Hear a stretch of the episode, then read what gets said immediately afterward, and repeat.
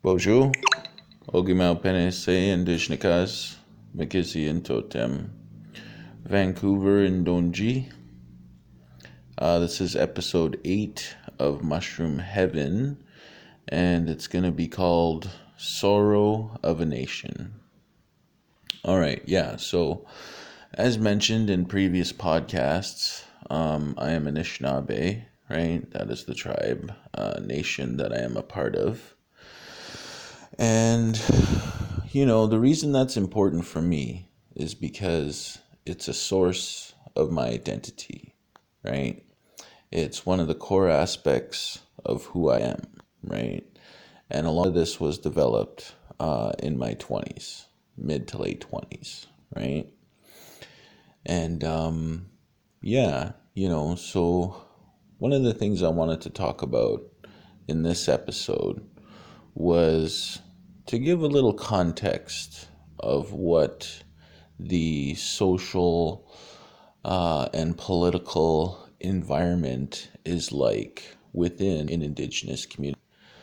Uh, one that is part a network of communities under Treaty 3, right? And that would be a colonial aspect of it, but we are part of a greater nation, right? Like the Anishinaabe Nation. And I think we're reaching a point now where we really need to unite, right? We really need to unite our resources, our intellect, our fortitude to move the nation forward and start picking ourselves back up, right? Because a lot of our people out there are lost, right? In one way or another. You know, a large um, amount of people, you know, get caught up in the system, you know, uh, whether it's uh, the foster care system or the legal system, right? And that becomes their um, life cycle, so to speak, right? And these types of institutions, these organizations, um, you know, have very detrimental impacts on individuals, right? Like on the individual basis, what it does to a person is oftentimes uh, it will break them, you know, psychologically. Um, even if it's it's it's just a little bit, right? You know, growing up in foster care, multiple foster homes, um, you're forced to be very adaptable, right, to new environments. You need to be able to adapt to new environments. And oftentimes, uh, at least back then, this was back in the 90s, right? This was before Facebook, this was before cell phones and stuff like that.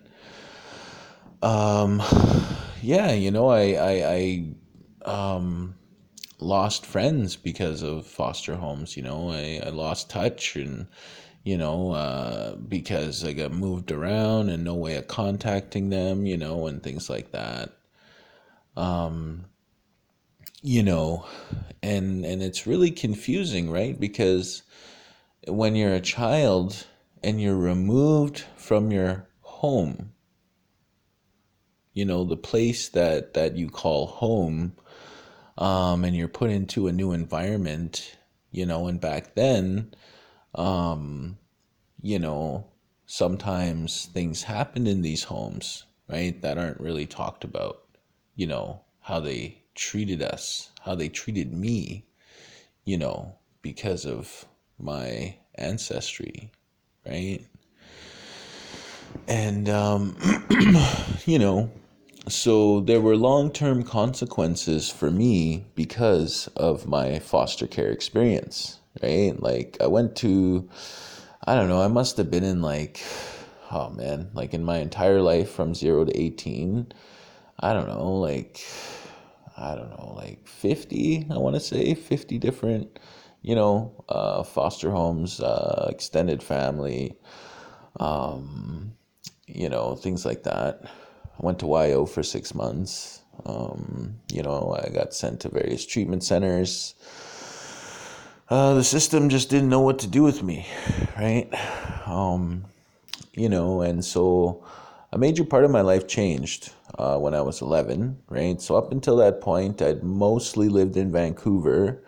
Um, I did live on the res for, I think it was a year uh, in between ages four and five, if I remember correctly. And uh, yeah, but anyways, when I was 11, I went back to the res, right? And so it's a very different environment from the city.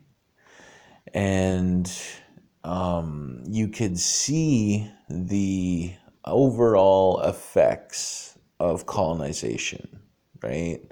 Of colonialism, you know, of decades, uh, centuries of subjugation, right? Oppressed and oppressed people, right? And we have our coping mechanisms and stuff like that, right? And, you know, it, it was difficult because it really is a very different environment, you know. And unfortunately, you know, I was introduced to drugs and alcohol at a very young age because it was so openly um, a part of the community. You know, it was kind of hard not to get involved in it, right? Almost everybody was either drinking or doing a drug of some kind um, or had an addiction of some kind or was messed up in some way you know for one reason or another you know there's a history there there there's there's there's a history in my community within the community you know various rivalries um, you know events that happened uh, you know that have defined our community right Wabigoon Lake Ojibwe Nation right like that's the reserve I'm registered to that's where I'm from right? That's where I lived. I spent a big chunk of my life there. And so, yeah, as I was going through my teens, um, you know, I, I started drinking. Um, I got arrested when I was 12, um, and, and they ended up sending me to treatment for that. I was gone for about three months. I went to live in Fort Frances for a while with uh, some extended family. Um, they were really nice, you know. Um, and then I ended up going back to treatment like six months later or something. I don't know. So they sent me back to the same place, um, you know, and then eventually I went to like this second stage uh, recovery place for youth, uh, which was actually um, uh, an important um, uh, time in my life while I was there because the individual who ran it um, was a very uh, deeply uh, spiritual person, right? You know, and he really, really loved our culture. He was an Emptagoge, right? He was non native, but he really, really liked our culture. Like his walls had drums, flags, you know, he had pipes, uh, all kinds of stuff, you know, because he went to these ceremonies uh, in the surrounding area, right? And so one year we went down to Minnesota uh, what is the name of that place? Pipestone, right? Pipestone, Minnesota. That's where we went. And we went down there to um, get some pipestone, right? That's that's the stone, the rock that they use uh, for making sacred pipes, right? And it's red. Uh, we had to dig in the earth for like I don't know ten hours, you know, and there was like a team of like I don't know maybe fifteen of us, maybe more digging, you know, all day in the hot sun, right? And we eventually got there, right? And then they took a big chunk out, and then um, and then that was that, right? Uh, there was a huge thunderstorm down there that night. There was tornadoes in the surrounding towns, and the little tent that me and my uh, um, uh, I don't know what I would call him, uh, roommate or whatever uh, had, it, it blew away. Uh, we ended up having to go in the trailer. It was, uh, yeah, it was pretty crazy, uh, you know, and, and, and the lightning and the wind and all that stuff, right? Um, yeah, I was 15, you know, and that, that was major exposure to my culture, right? That's why this is important. That's why I'm sharing this story, is because it was a, um, a first glimpse at uh, my culture, right? And what it was about and working with uh, different medicines and things like that, right? And um, yeah, so from there, you know, I eventually had to leave that place because I ended up smoking weed, and uh, they caught me. Uh, so they sent me back to the res, right? They sent me back to Wabigoon. I went to go stay with uh, buddy's auntie. And uh, yeah, you know, so my, my teenage years were, were, were full of, uh, you know, a lot of drugs and alcohol, right? I was, I was a confused youth and I used it. It was a coping mechanism, right? It helped fix the pain of growing up in uh, the way I did. Uh, so there was that. Um, you know, eventually, uh, I think when I turned 21, 20 or 21, I decided to come back to uh, to Vancouver, right? And um, kind of went back and forth a few times, right? And I think the point I'm trying to get at is, you know, I don't know, like for me, my experiences on the res really shaped who I am, right? And for a long time, it was in a negative way, but now it's in a positive way, right? Like I've turned all that into a positive, right? Like who I am today, you know, all the um, pain and suffering that I went through uh, in 2017, you know, while I was down there, um, has brought me to a place of spiritual enlightenment that wouldn't been have uh, would not have been achieved without that experience, right?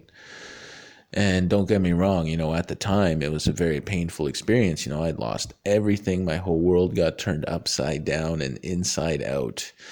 And um, yeah, it's a miracle that I'm here today, right? Uh, sharing this story. And so, in regards to the title of the podcast, you know, the the sorrow of a nation. Um, I think the reason I brought that up is, you know, I just wanted to acknowledge where we're at today.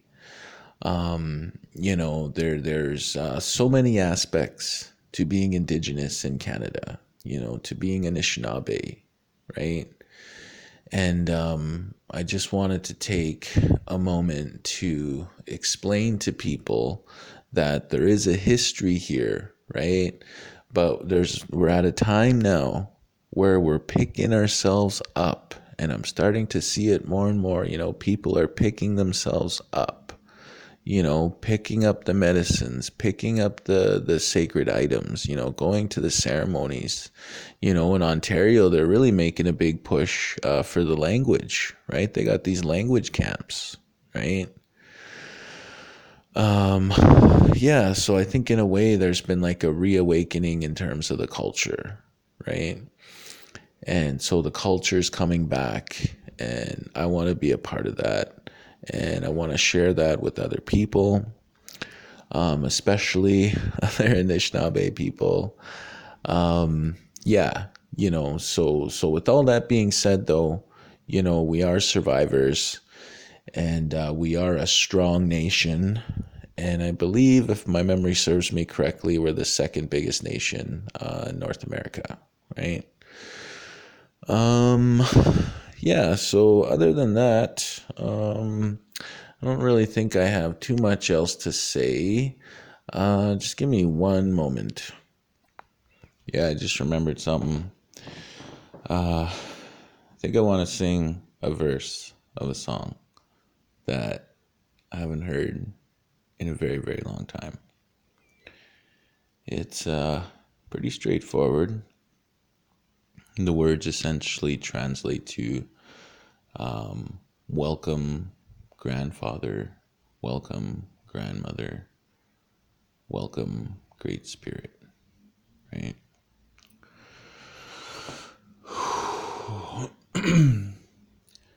Bindagen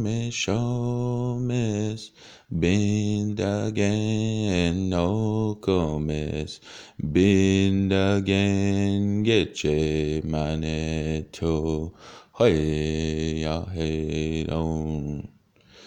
Bindagen mishomis, bindagen no comis, Bindagen getche maneto.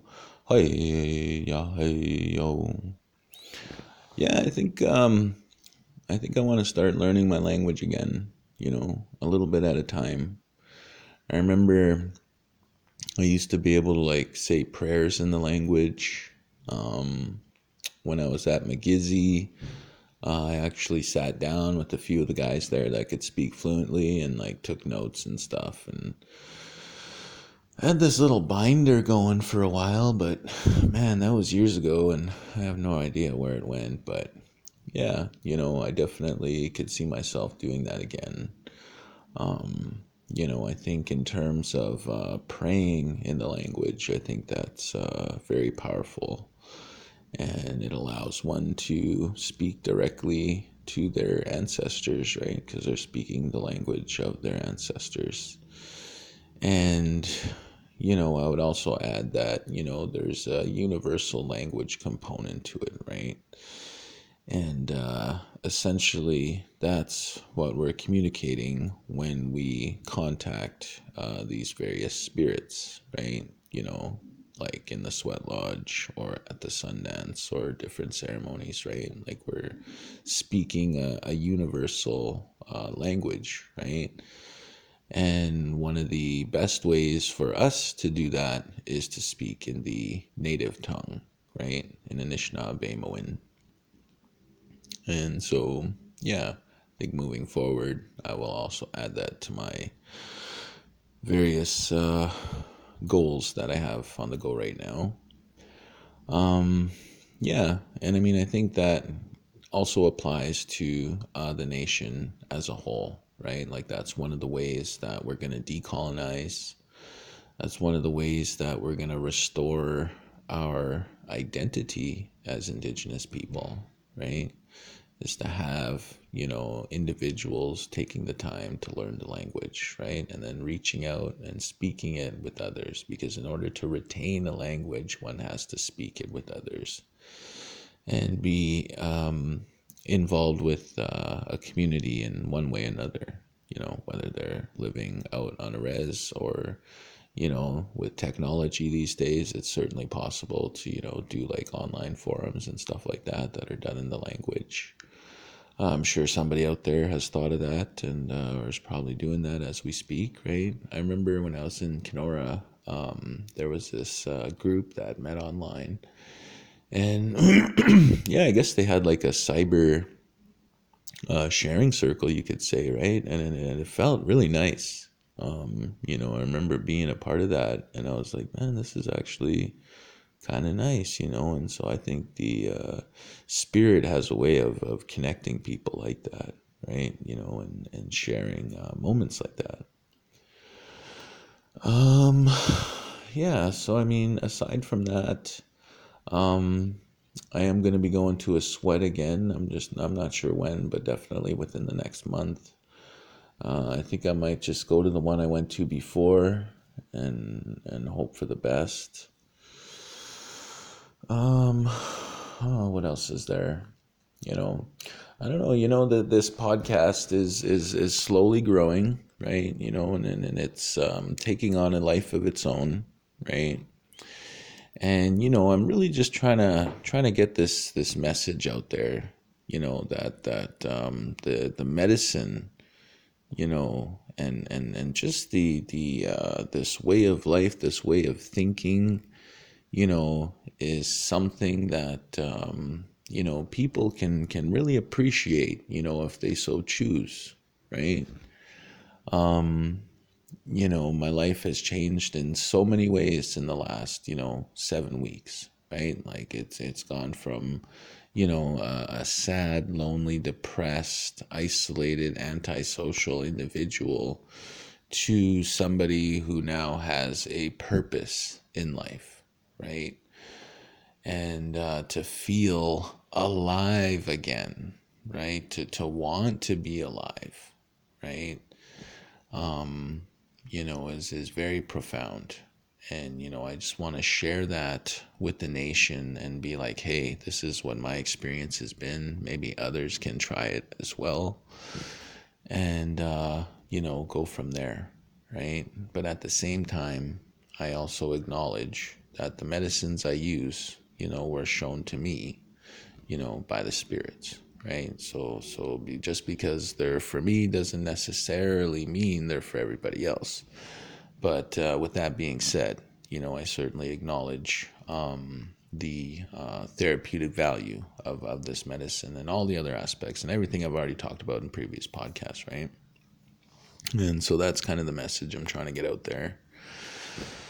Um, yeah, so I'll wrap this up. Uh, yeah, so I think um, I'm going to get to a point where I'm going to be doing the podcast at the library because my understanding is that they have a bunch of equipment there, uh, you know, and I can start doing things that will enhance uh, the podcast. I also want to introduce um, some of my uh, close friends and family and, and, and other people, you know, and, and have other people on the podcast, right? And start having dialogues, you know, in addition to these monologues that I've been making, right? But yeah, no, I certainly intend on having um, dialogue on here, right? You know, and I'm open to suggestion. Uh, you know, even um, anybody listening to this, you know, like if you feel you have something you need to say that would contribute uh, to this podcast and, and would make for a great discussion, I'm certainly open to, to feedback and ideas, right? And uh, you can leave a comment in the comment section. Um, or if you have me on Facebook, you know, you can just shoot me a message and uh, we can go from there. Uh, so, once again, I want to thank everybody for listening to Mushroom Heaven.